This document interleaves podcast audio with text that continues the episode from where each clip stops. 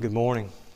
I'm going to ask you to turn in your Bible, if you would, to Psalm 116. But before we look there, let me make a few introductory comments. I was originally planning to consider today the next two verses in Hebrews chapter 11, verses 5 and 6, which have to do with Enoch and faith. And one of the interesting questions that the character Enoch raises is what happened to him when he went to heaven? Well, then I was thinking about that we can ask the same question about those that have recently died, people that we know. If I look around this room, I can think of. Uh, uh, I can think of grandparents and parents and children and spouses and brothers and sisters that have passed in just recent days uh, from the life of different people here in our church family. The most recently uh, being uh, the most recent one being Miss Dorothy just a few days ago. And so uh, I was asking myself the, these questions, and it's what I want to talk to you about this morning. What has happened to them? What are they experiencing now? What will be my experience and your experience someday when we approach, when we approach the hour of our death? So I would like to postpone Enoch uh, to another time and consider this morning and this evening what the Bible teaches about the intermediate state. And what do I mean by the intermediate state? The intermediate state is that period of time between the moment of our death and the resurrection of our bodies on the last day. Someday, the last day will come. Someday, Christ will come back. Someday, there will be a resurrection from the dead, and the souls of all the dead will be united with the new body. The return of Christ, the restoration of this world into a new heavens and a new earth, and the resurrection of our bodies are the great hope that we have as Christians. These things are the focus of history. These things will fulfill the purposes of God for this world. These things will usher in the way that things will be forever and ever, ages without end. But when we die, we do not enter into that final state yet. The resurrection still will be in the future. It could be days, it could be weeks, it could be months, it could be years, it could be decades, it could be centuries before Christ returns. We simply don't know. Matthew 24 36. But of that day and hour, no one knows. The thing that is of immediate interest and concern to us is the question what will happen to me immediately at my death? which is not the same thing as considering the final state of things and the resurrection of the dead on the last day. What will I experience the moment that I die? And for those that we know and love who have recently passed from this earthly life, what are they experiencing now? What is it like for them right now? Now, my, my purpose today is not to be morbid or depressing or discouraging. I don't like to think about death or to talk about death any more uh, than any of you. It's unpleasant to think about it, it can be frightening to think about it.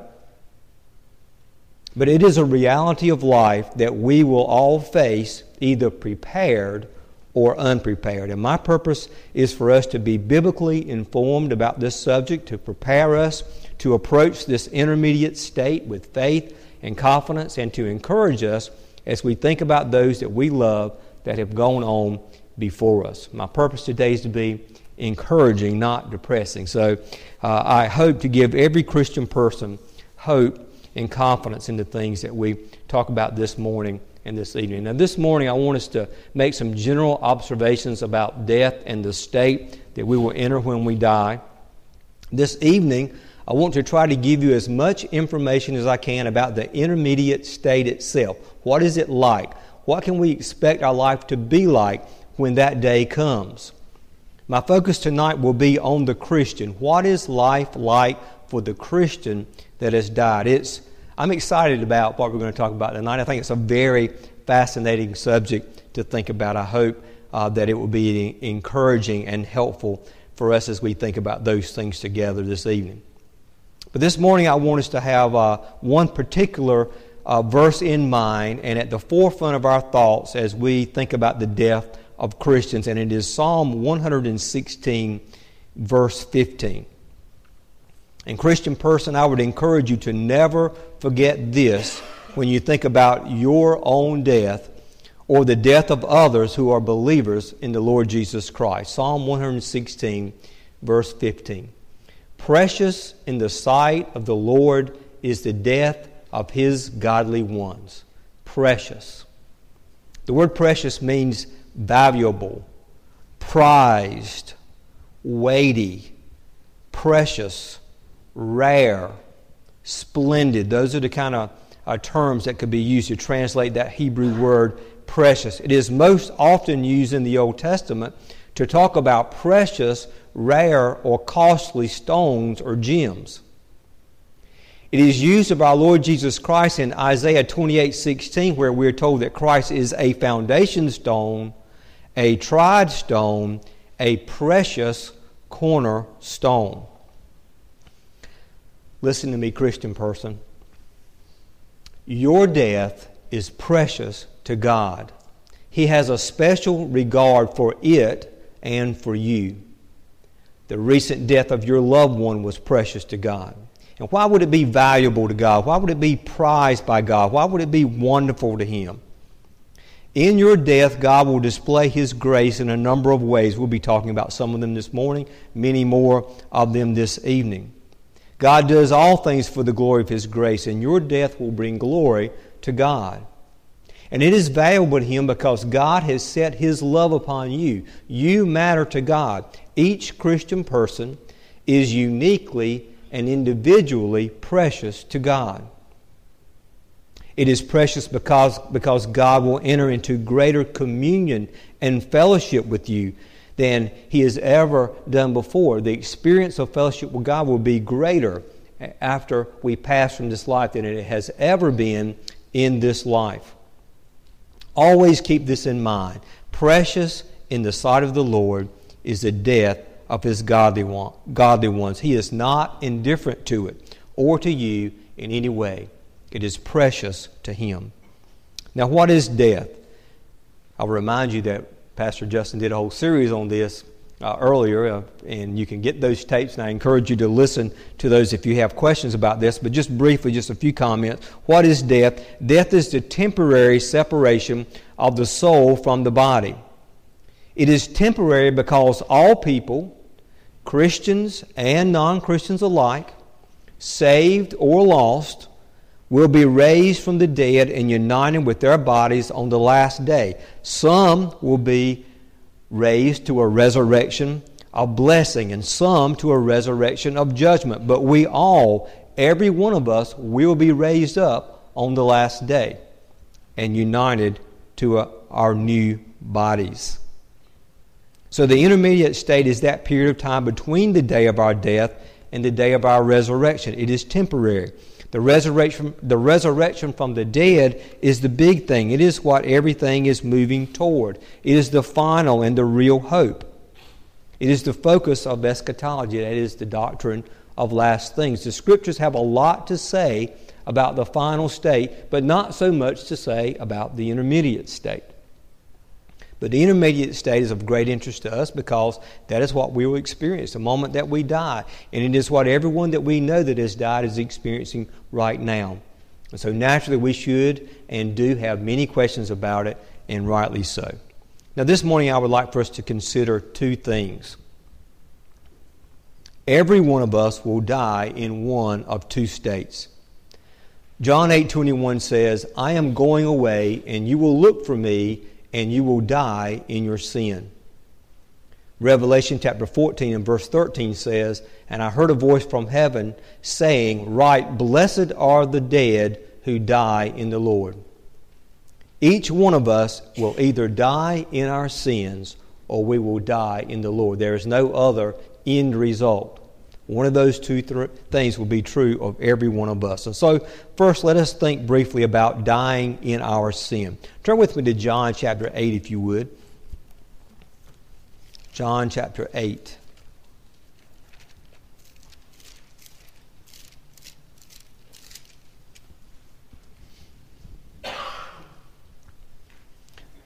Look, look with me at verse 12.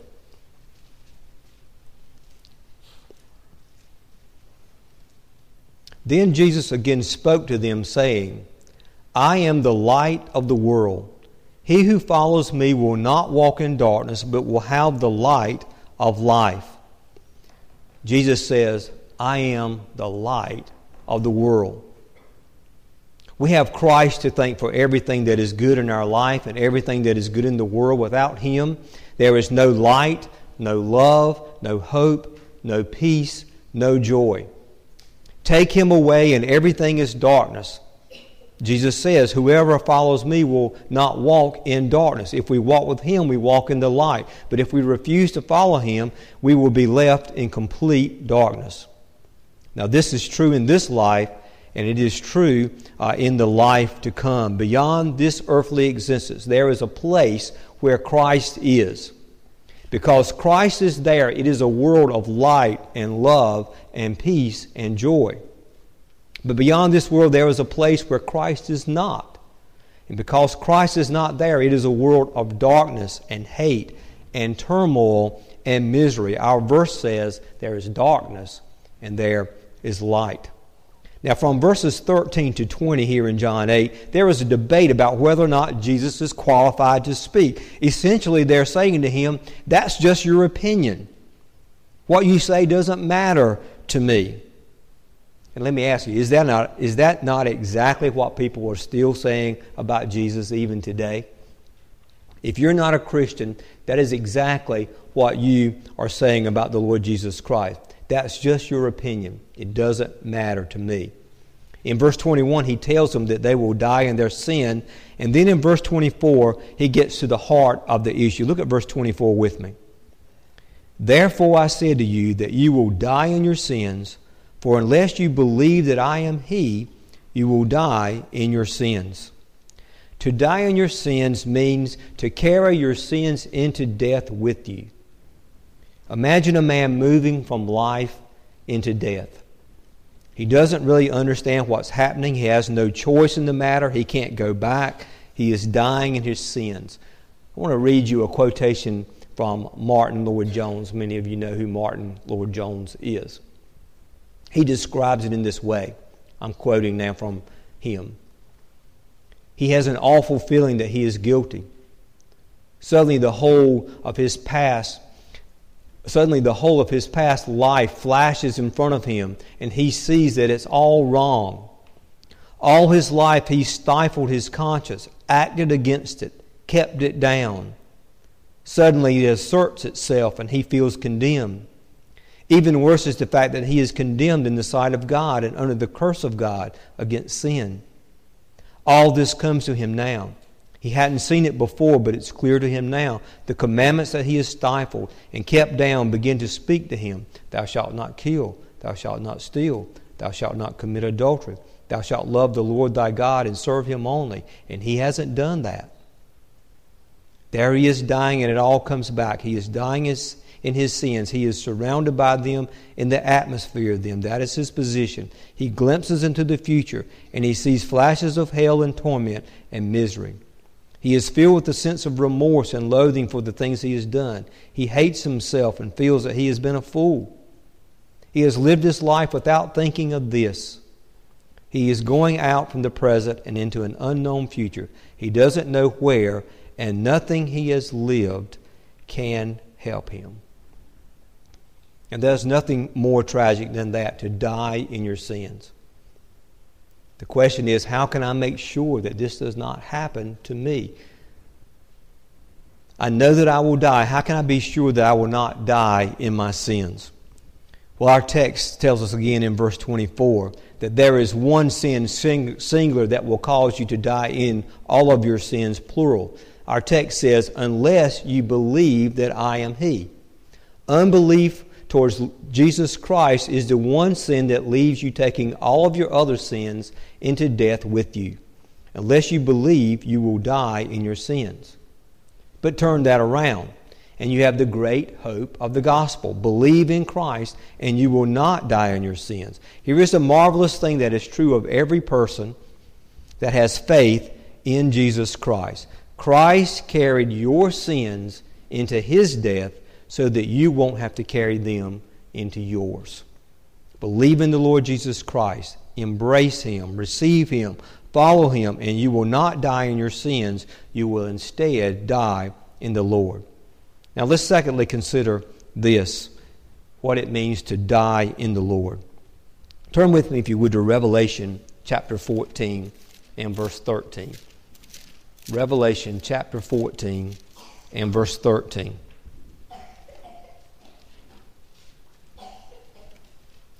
Us to spend the rest of our time this morning considering this verse, Revelation 14 13. And I heard a voice from heaven saying, Write, blessed are the dead who die in the Lord from now on. Yes, says the Spirit, so that they may rest from their labors, for their deeds follow with them.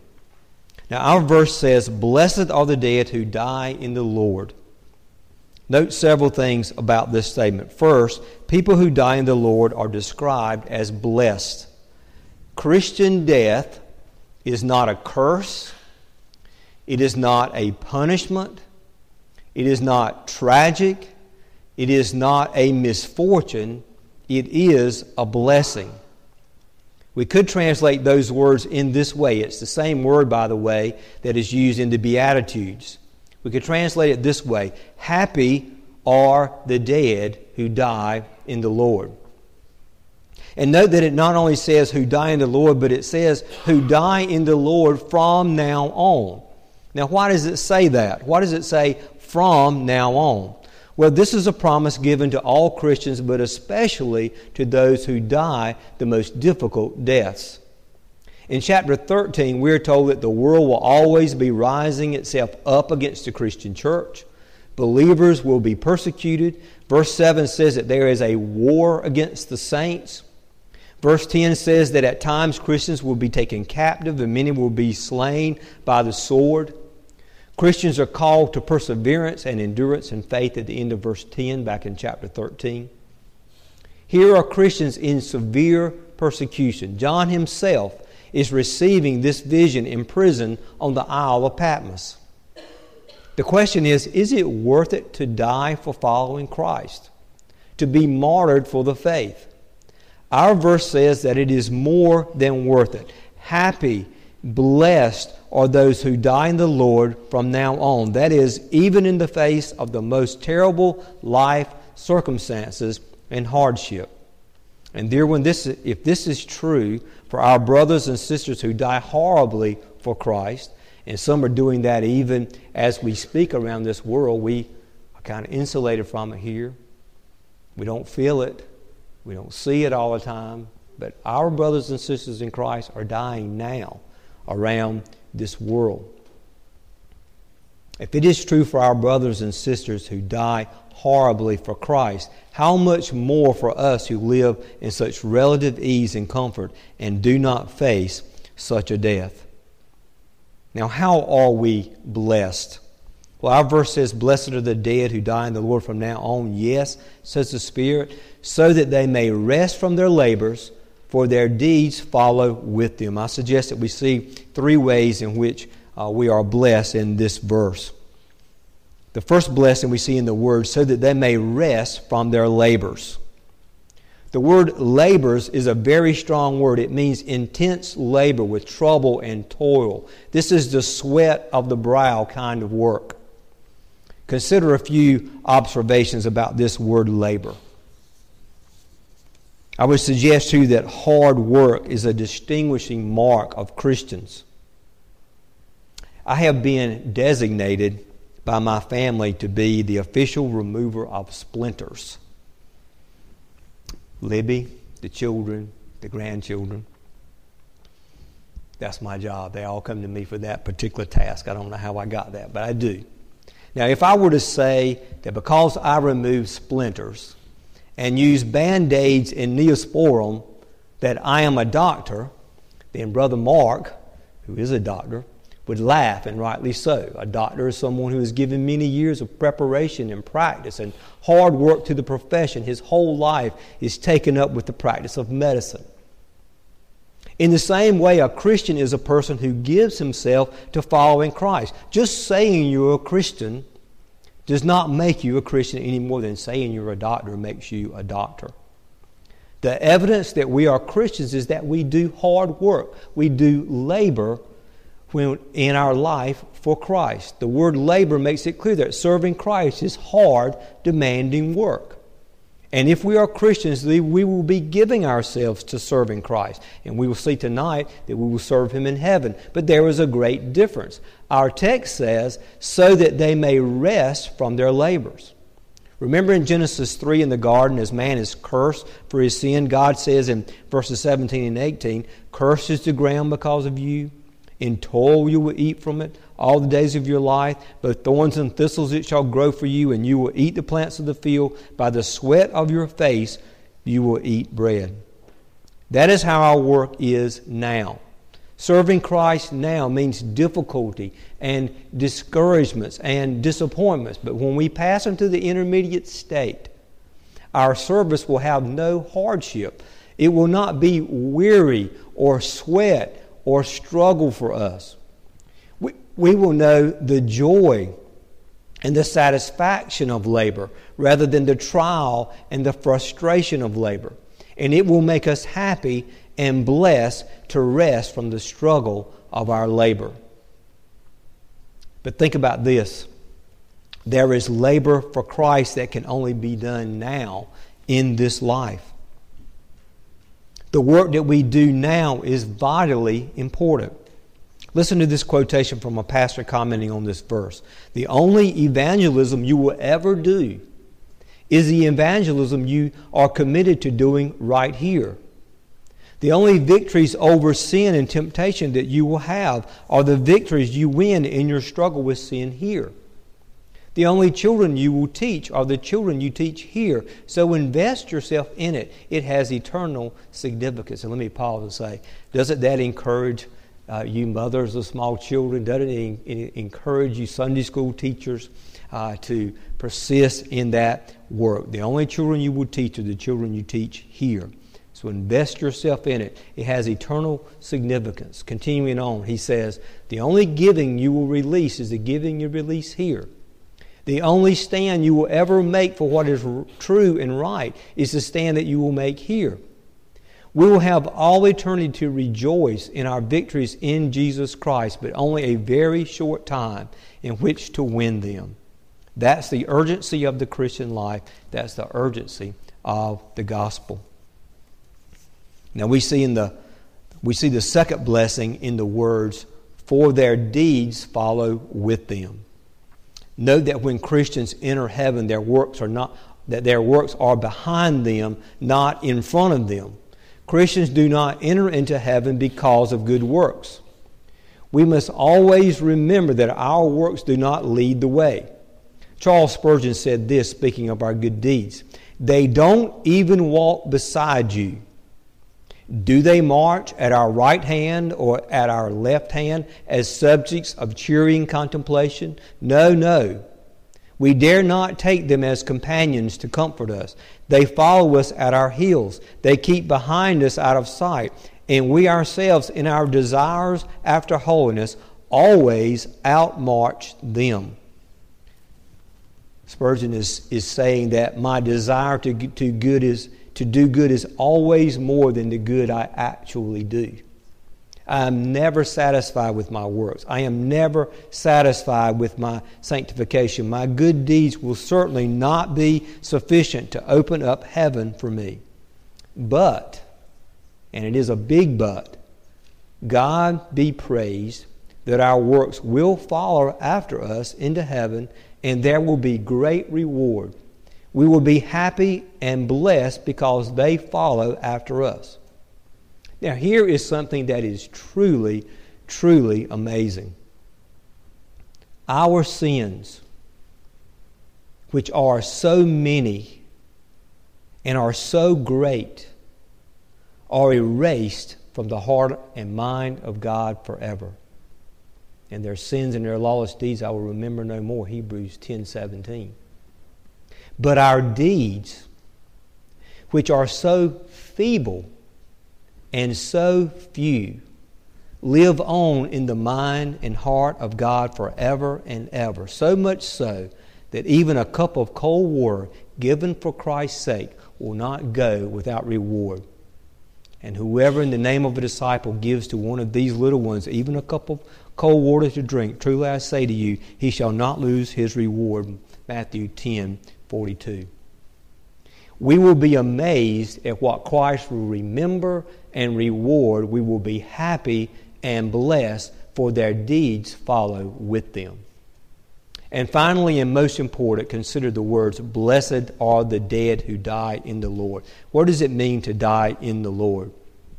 We're going to talk about that a lot tonight, but let me briefly say a few things.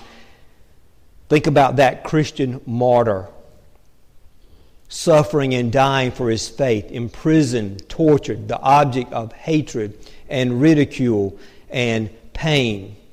Suddenly, he awakes in a world of light and love and joy and peace, a world where Christ is. He will be immediately and completely in the Lord. He has died in the Lord.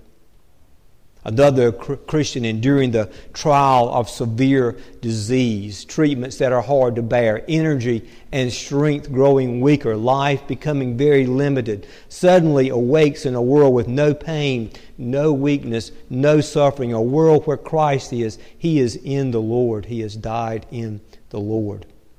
Whatever hardships we have in our lives, we will be released from them all you see, no matter how bad your life is or how good your life is, being with Christ is far better. Philippians 1 23. Jesus told a story about two men who died a rich man who died in his sins, and a poor man, man named Lazarus who died in the Lord. Their deaths are described this way in Luke chapter 16. The rich man died and was buried. He lifted up his eyes in torment. He was dead, buried torment, no comfort. But the poor man died and was carried by the angels to Abraham's side. Die in your sins, and you go into death alone. Die in the Lord, and you are carried into the company and comfort of God's people. Abraham's bosom, it's called, in the King James Version, I think. Helped and served by angels. There could be no greater difference than these two destinies. Now, I want us to close by considering this question What can I do to die well? How can I prepare for the day when I will enter that intermediate state? What will help me? And let me suggest a few things to you and to myself as well. Very important things for us to think about. First, the key to dying well is to live well. The way to die in the Lord is to live in the Lord. All, the, all of life is a preparation for dying. Live with a clear conscience. Ask yourself seriously is there anything in my life now that I would not want to be there if I were about to die now? Do not hold on to anything today that you would let go of if you knew you were going to die today. Don't put off spiritual things. Do it now. The road to hell is paved with what? You remember that saying? Good intentions. The things that we think about but we never do. Dear ones, repent and deal with things now. It will be a great help to you then. Deal with them now. It will be a great help and comfort to you then. Secondly, practice dying every day. Luke 9:23 If anyone would come after me let him deny himself and take up his cross daily and follow me.